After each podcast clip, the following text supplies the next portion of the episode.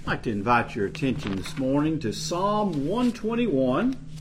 Psalm 121 will continue looking at the Psalms of Ascent. We looked at Psalm 120 last Sunday. Today it's Psalm 121. It is good to see each and every one of you here in the house of the Lord, gathered with God's people today. And before we read the Word of God, let's do go to the Lord in prayer. Father, come to you, Lord, asking you to bless the reading of your Word and help me, your unworthy servant, as I proclaim uh, this message from your Word. And if there be any here today who know not Christ, pray, Lord, that you will give them faith and repentance to believe today and help us all to have open ears and hearts, O Lord God, to your word. In the name of Jesus, I pray. Amen. Psalm 121, beginning in verse 1, we read the words of the psalmist I will lift up mine eyes unto the hills, from whence cometh my help. My help cometh from the Lord, which made heaven and earth. He will not suffer thy foot to be moved. He that keepeth thee will not slumber.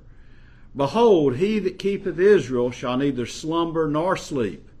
The Lord is thy keeper. The Lord is thy shade upon thy right hand. The sun shall not smite thee by day, nor the moon by night. The Lord shall preserve thee from all evil. He shall preserve thy soul. The Lord shall preserve thy going out and thy coming in from this time forth and even forevermore. As I said earlier, we're looking today at the second of the Psalms of Ascent, Psalm 121. They were called the Psalms of Ascent, or, or it could be, maybe in your Bible at the top, a Song of Decrees. Uh, degrees. Uh, either way, it was a. These were Psalms, Psalms 1, 120 to 134, 15 Psalms total, that were believed to be sung and prayed as pilgrims made their way to Jerusalem to worship in one of the Jewish feasts, to gather in Jerusalem. And last week we saw in Psalm 120 a, uh, a psalm that was really kind of a lament. I mean, it, you, you read it, he's crying out to the Lord, the first of them. He's crying to God. He is surrounded by liars and deceivers he's probably in a foreign land. It's a pagan land, uh, away from Israel, away from Jerusalem. And he talks about that they're for, he's for peace, but they're all for war. Uh, and he, but the whole Psalm 120 is about crying to God when you're surrounded by enemies, when you're surrounded by unbelievers. Psalm 121, our psalm today, though, is much more upbeat. And so this second of the Psalms of Ascent is a much more upbeat psalm, and he begins the psalm with a statement in verse 1 I will lift up mine eyes to the hills. I will lift my eyes to the hills. Why the hills? Well, Jerusalem was set up on a hill, and if you were traveling to Jerusalem, uh, you were you were coming looking up toward a hill. He's anticipating being there in Jerusalem. There was the temple. There was the Holy of Holies, and in the Holy of Holies was the Ark of the Covenant, where God's presence would manifest itself over it. Uh, this was uh, the place that God had sanctioned for His worship And he was anticipating it. He's looking to meet with God. And so I want to entitle today's message, Looking to God. And he, he states, right after he, he states this, that, uh, you know, I will lift up my eyes into the hills, from whence or where does my help come? My help cometh from the Lord. He's looking to the Lord, his helper. Uh, my help comes from God. He's a traveler. Most likely, this was sung by travelers. They were coming from a great distance. Today, travel is so easy. I mean, it really is. Now, I know there's treacherous, treacherous traveling. Uh, I mean, you're getting in your car, you don't know, you don't know what's going to happen. But compared to ancient times and the time of the psalmist, it's really convenient. I mean, if I wanted to, after service, I could fill my car up and head north and keep going. And by this time tomorrow, a little afterwards, I could be on the shores of Lake Michigan, looking at Lake Michigan in less than 24 hours. That's amazing, isn't it? Totally different area and culture. We're, uh, you could get on a plane, go, go to the airport in Kenner, get on a plane, and within probably 12 hours, you can be on a different continent. You could be in Europe or Asia. It's, I mean, we live in a totally different age than the psalmist lived. It was treacherous traveling then. Just traveling a hundred miles was treacherous. Today we can do that in two hours or less. It was a long journey with a lot of dangers, highway robbers, uh, and even just really just traveling. Period. You could have an accident going uphill, going to these mountainous areas, and their main way of traveling was foot by horse, by mule or donkey. It could be very travel. It could be very treacherous. But he's looking to God in this travel. He's looking to God. Where does his help come? Well, notice he says, I, My help cometh from the Lord. But the second part of that is, which made heaven and earth. Now, when he wrote this, the psalmist wrote this, the pagan lands surrounding Israel, the majority of them believed in territorial type gods. In other words, your God was strong in your country. Uh, I believe the Philistines had a god Dagon, who was their territorial like god. But a lot of these these uh, these pagan nations, once they left their nation, they were fearful that their God had lost his power. They left his territory. It'd be like us here in Springfield if we were a bunch of pagans, uh, believing that there was a God over this town or in Tangible, over Tangipahoa or over Livingston Parish or over Louisiana or over the United States. This was a common belief among the pagans of that day. But the psalmist is making a statement that the Lord, that is Yahweh or Jehovah, is no territorial God. He is the true God. He is the one who made heaven and earth. He has no boundaries. For He is the creator of all things. He has no boundaries. His power is unlimited. And the psalmist looks to the God who made heaven and earth for His help. Know this, my friends, that we live in a cruel world today. We, it may be a lot easier for us to travel, say, if you wanted to travel to Houston. That's a, to me, would be a long journey, but you could make it. It'd be, you know, it may be irritating, but, uh, but traveling a long, a long journey today is, is fairly safe, though there's dangers. But when it comes to our spiritual life, it's full of dangers, much more dangerous. Your spiritual journey in this world is much more dangerous than even you getting out on the highway or getting on a plane or getting on a boat. The devil wants to discourage us who are believers. He wishes to bring us down. He wants us to look at our circumstances that surround us. And that's so easy to do, isn't it? To look at your circumstances and because they're right there at, at, you, and you you can get discouraged by what's going on around you, and you don't do as the writer of Hebrews states in Hebrews 12:2, looking unto Jesus, the author and finisher of our faith. We're to look to Jesus throughout our life, my friends. When we take our eyes off Jesus, that's where our problems begin. I guarantee you. Because then you start walking by sight rather than by faith. And we are called to walk by faith and not by sight, Paul told us. Uh, we can let the cares of this world crush us and we, we, we become discouraged. One of my favorite uh, stories in the Gospel of Matthew, chapter 15, is an incident in the life of our Lord Jesus and his ministry. Matthew chapter 15. I just love this story. Matthew chapter 15 and in uh, verse 21. Uh, and it says, Then Jesus went thence and departed unto the coast of Tyre and Sidon. And behold, a woman of Canaan came out of the same coast.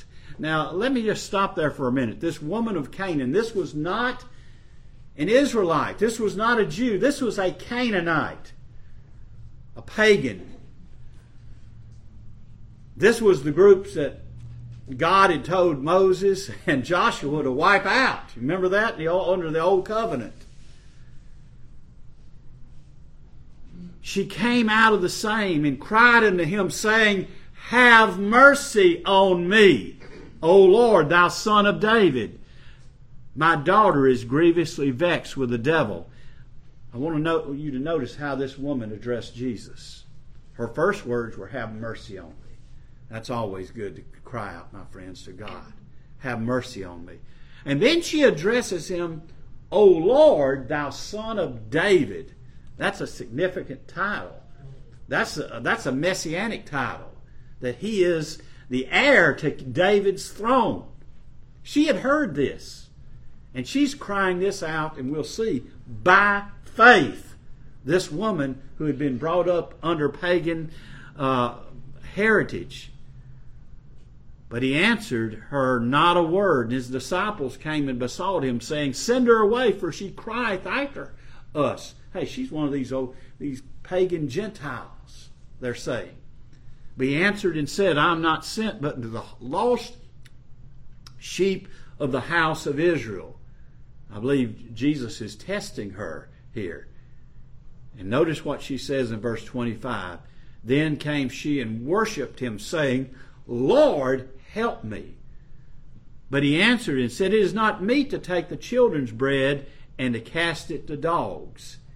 And she said, Truth, Lord, yet the dogs eat, the, eat of the crumbs which fall under their master's table. Look, she doesn't, she doesn't, she's not like, you know, in the story, of the rich young ruler who says, I've done all this and all this. She doesn't claim anything for herself. Says, True, Lord. But I just want some of the crumbs. I just want some of the crumbs. That you heal my daughter, that you drive this devil away. And what did Jesus say? Verse 28 Then Jesus answered and said, said unto her, O woman, great is thy faith. Be it unto thee even as I will. And her daughter was made whole from that very hour. Jesus says, Great is your faith and her daughter was healed.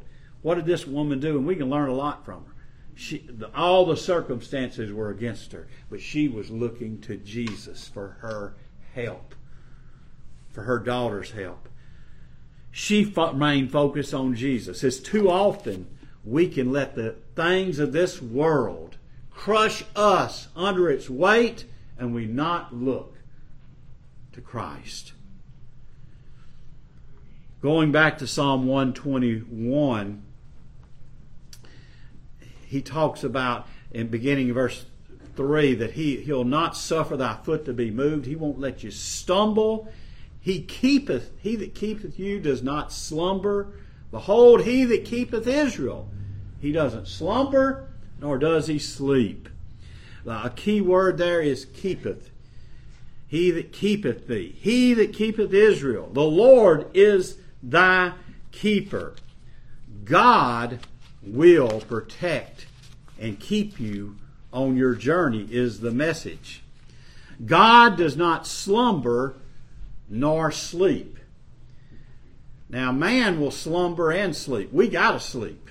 we'll slumber. Look, I'm not a morning person. I have to be at work at six in the morning or seven in the morning, depending on my shift. That means I get up at either three thirty or four thirty. I'm not a morning person, but I put a on my alarm. I put uh, I have alarm that goes off and it's an irritating sound. I don't want a soothing sound on my alarm because if it does, I'll goes back off. But I want something to really cause bring me up from the slumber.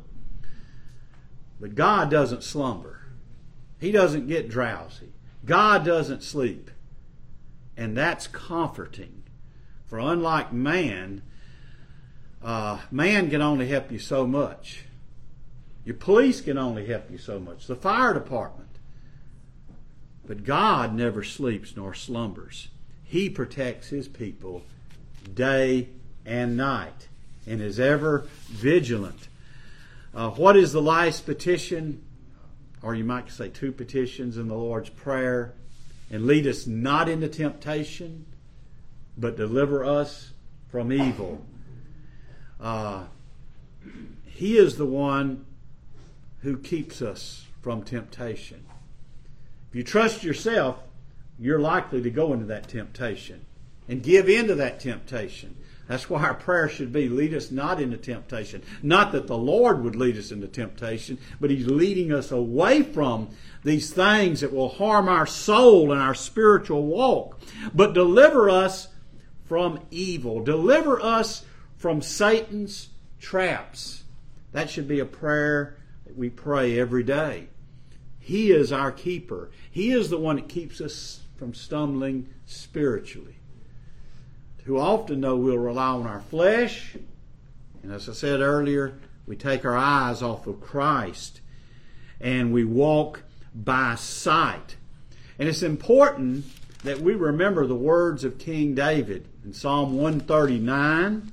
Psalm 139, verses 7 through 12 David says something very important. We need to always remember because sometimes when you're if you're at work or you're at home, you're on the road, you're at school, you may feel all alone and that God's not with you and that I'm just being crushed. I wish I was at home away from all this. But note what it states David states in Psalm 139. Whither shall I go from thy spirit? And whither shall I flee from thy presence? If I ascend up from heaven, thou art there. If I make my bed in hell, behold, thou art there. If I take the wings of the morning and dwell in the uttermost parts of the sea, even there shall thy hand lead me, and thy right hand shall hold me. If I say, Surely the darkness shall cover me, even the night shall be light about me. Yea, the darkness hideth not from thee. But the night shineth as the day. The darkness and the light are both alike to thee. Know that in our spiritual walk, no matter where we're at, if you're a child of God, God's presence is there with you. He has not left you there alone. He is your keeper, my friends. He is the one who's watching over you. Our problem is we lose faith. We, we keep, take our eyes off of Christ. We start trusting our emotions rather than God. One of the sad things that I see happening in Christian Christianity today is so-called Christian deconstruction or, or deconversion, where we've seen people who have professed faith in Christ. They may have pastored for years, may have a lot of theological degrees, and then they renounce their Christianity. They don't just leave the church, they renounce Christianity. And because they said the Bible's left them, you know, they don't understand parts of the Bible, it's made them lose their faith, or they've been hurt by the church and they leave the faith. You know, they say, well, there's so many hypocrites in the church. Well, have you read the New Testament letters of Paul? I mean, Paul mentions, I mean, First Corinthians the church had a lot of hypocrites in it. You read Galatians, they had a lot of problems there.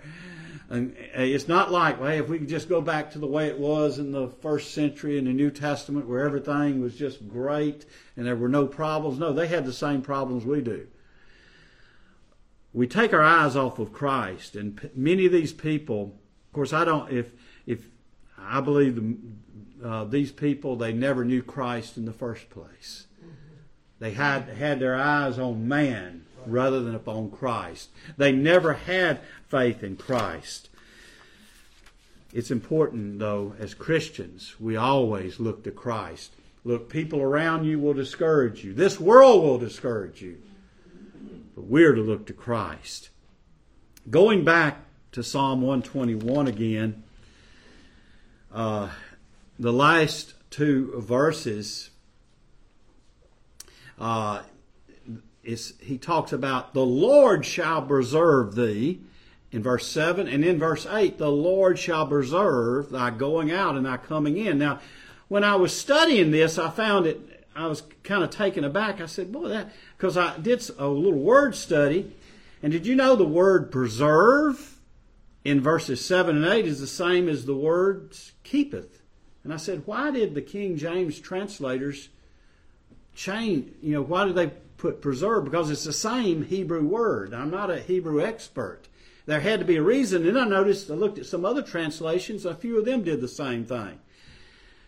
I believe the reason is here is that the psalmist, and they understood this, that in the context, the psalmist now talks about the keeping part is preserving you from these things. He's talking about he yes the Lord keeps you, but now he's speaking of it in a preservation style here in verses 7 and 8. To preserve means to maintain, to keep alive, to protect, to keep safe is the meaning.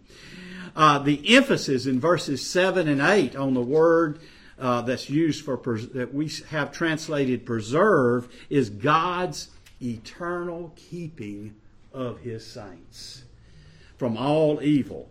He keeps, he preserves, he protects us, my friends. He keeps us safe. Uh, it's important that we believers remember this that the saving and the keeping of the saints is not found in us. And there's a lot of people who believe they'll say Jesus saved me, but I, it's my kind of my job to keep myself. Now they won't say it in an exact way, but their emphasis is totally upon their works like there's a cooperation, they believe, between their works and God's work. No such thing. Salvation is 100% the work of God. Jesus tells us in John chapter 6, John chapter 6 and verse 37, he says, All that the Father giveth me shall come to me. Now, what does Jesus say? Who's going to come to him? All that the Father, not some, but all that the Father giveth me shall come to me. And him that cometh to me, what? I will in no wise cast out. For I've come down from heaven not to do my own will, but the will of him that sent me. And this is the Father's will which hath sent me, that of all which he hath given me, I should lose nothing but should raise it up at the last day. And this is the will of him that sent me, that every one which seeth the Son and believeth on him may have everlasting life, and I will raise him up at the last day. We who are saints have been given to Jesus Christ by God the Father, and Jesus loses none. He perfectly preserves and keeps us, my friends. That's further uh, emphasized in John chapter 10, verses 27 through 29, where Jesus again states, very similarly, My sheep hear my voice, and I know them, and they follow me, and I give unto them eternal life, and they shall never perish, neither shall any man pluck them out of my hand. My Father which gave them me is greater than all, and no man is able to pluck them out of my Father's hand. You're eternally secure in Christ, my friends. You're perfectly preserved by Him. No one is able to snatch you out of His hand. As was mentioned by Brother Jimmy in our uh, in our in in the first mess in the first service, You know, Jesus, he, look, his was an eternal sacrifice. He paid it all. He, he paid it completely. You don't do anything, my friends. Even the faith that we have is a gift from God. Now, look, there's people today who have false assurance. Don't get me wrong. There's a lot of people who are trusting in a prayer they said, and that's all they trust in. They trust in walking down an aisle or raising their hand in revival meeting. But our assurance is not found in anything we've done. It's found in the finished work of Jesus Christ upon the cross. We're told in 1 John chapter 5. 1 John chapter 5 verses 11 through 13. And this is the record that God has given to us eternal life. And this life is in His Son. And he that hath the Son hath life, and he that hath not the Son of God hath not life. These things have I written unto you that believe on the name of the Son of God, that ye may know that you have eternal life, and that ye may, that ye may believe on the name of the Son of God. If you have faith in Jesus Christ, you can have full assurance you're, you are His. If you're looking unto Him, uh, that is a great assurance. He preserves us completely. That's why the Apostle Peter states in 1 Peter 1, uh, verses 3 through 5, he says, Blessed be the God and Father of our Lord Jesus Christ which according to his abundant mercy hath begotten us again unto a lively hope by the resurrection of Jesus Christ from the dead to an inheritance incorruptible and undefiled that fadeth not away, reserved in heaven for you who are kept by the power of God through faith unto salvation, ready to be revealed in the last time. Peter reminds us that our salvation is kept and preserved by God and God alone. That our place in heaven is reserved, and that this salvation fadeth not away. And the psalm ends very beautifully here in Psalm 121. Uh, uh, the Lord shall preserve thy going out and thy coming in from this time forth and even forevermore. I just love that. It means wherever you're going, He's preserving you. He, you're going out and you're coming in. It's uh, uh, I don't know if the psalmist borrowed that from Moses, uh, Deuteronomy 28, uh, verse 6, uh, uh, states very similarly.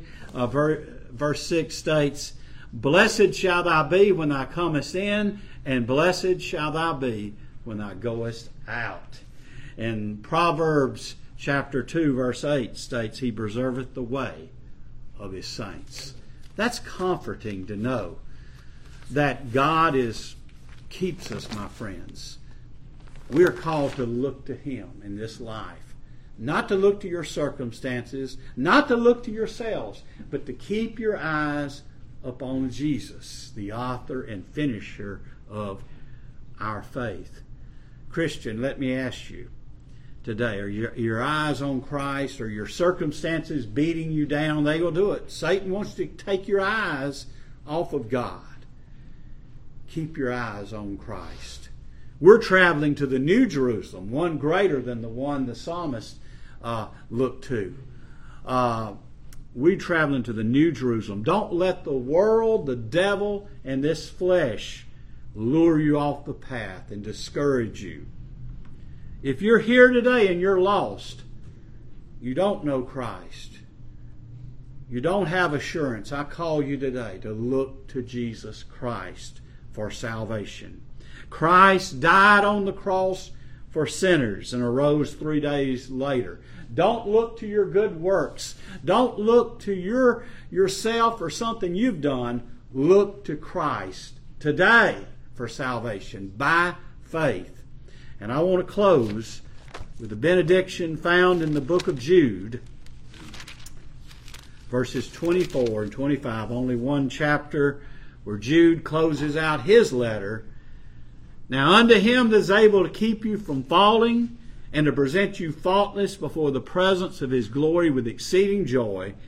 To the only wise God our Savior be glory and majesty, dominion and power, both now and ever. Amen and amen. Let's close in prayer. Father, we come to you, Lord, and all that we can do is, Lord, look to, look to you, God, to keep our eyes upon you, to keep our eyes upon Christ, and know that the Holy Spirit is here with us, that He's with us, and we're on a journey to the New Jerusalem. That though our circumstances against us may seem to be crushing us down and speaking against us, O Lord, let us not look to them, but to look to you, our Almighty Savior. And if there be any here today who know not Christ, O Lord, convict them even now of their need of salvation. Give them faith and repentance to look to Christ alone and to turn from their sins. In His holy name I pray. Amen.